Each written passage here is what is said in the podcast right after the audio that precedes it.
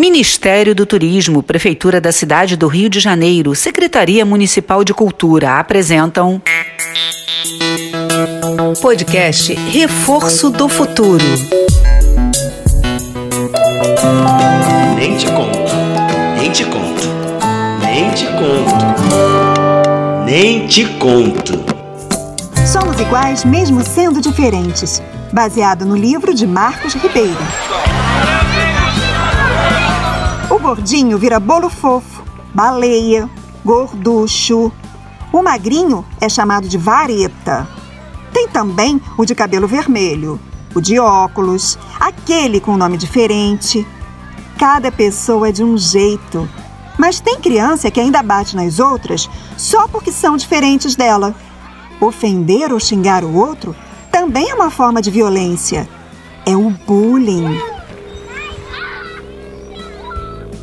Muitas vezes a gente pensa que o diferente é o outro. Um exemplo: se na sua escola tem um amigo oriental com os olhos puxados, ele vai logo ser chamado de japa. Mas se você estiver numa sala de aula cheia de japoneses, quem vai ser diferente? O diferente é você. Já pensou nisso? As pessoas são, agem e pensam diferente umas das outras.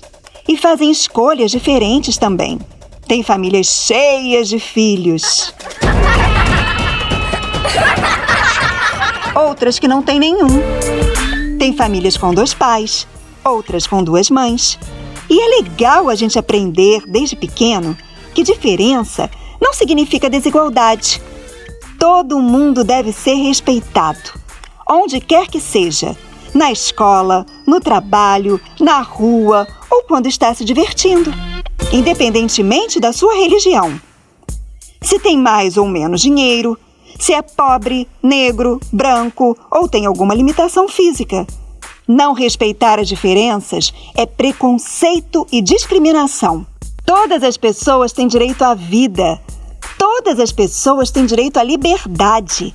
É o que está escrito na Declaração Universal dos Direitos Humanos.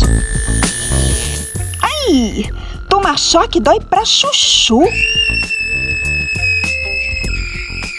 E dar aquela topada? Hum, dá até pra ver estrelas.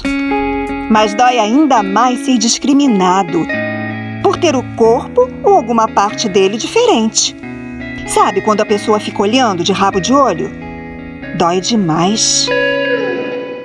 Cada pessoa é de um jeito e é isso que faz com que ela seja única e especial.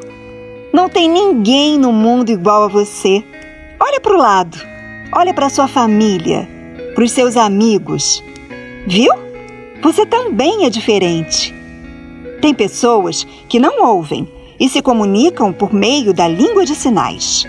Outras não podem andar e se locomovem por meio de cadeiras de rodas. Os que não conseguem enxergar precisam de uma bengala para se deslocar, ou da ajuda de alguém, ou ainda de um cão-guia. E também leem com os dedos, através de livros escritos em braille. Tem também aqueles que têm alguma doença ou fazem tratamento especial de saúde.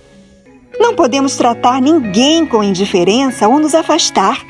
Se alguém na sua escola for tratado desse jeito e sofrer discriminação, se aproxime, seja solidário. Se coloque no lugar dessa pessoa.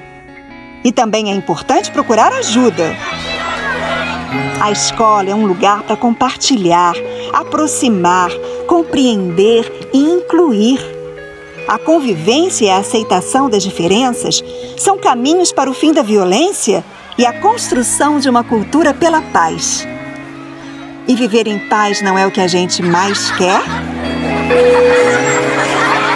Nem te conto, nem te conto, nem te conto, nem te conto.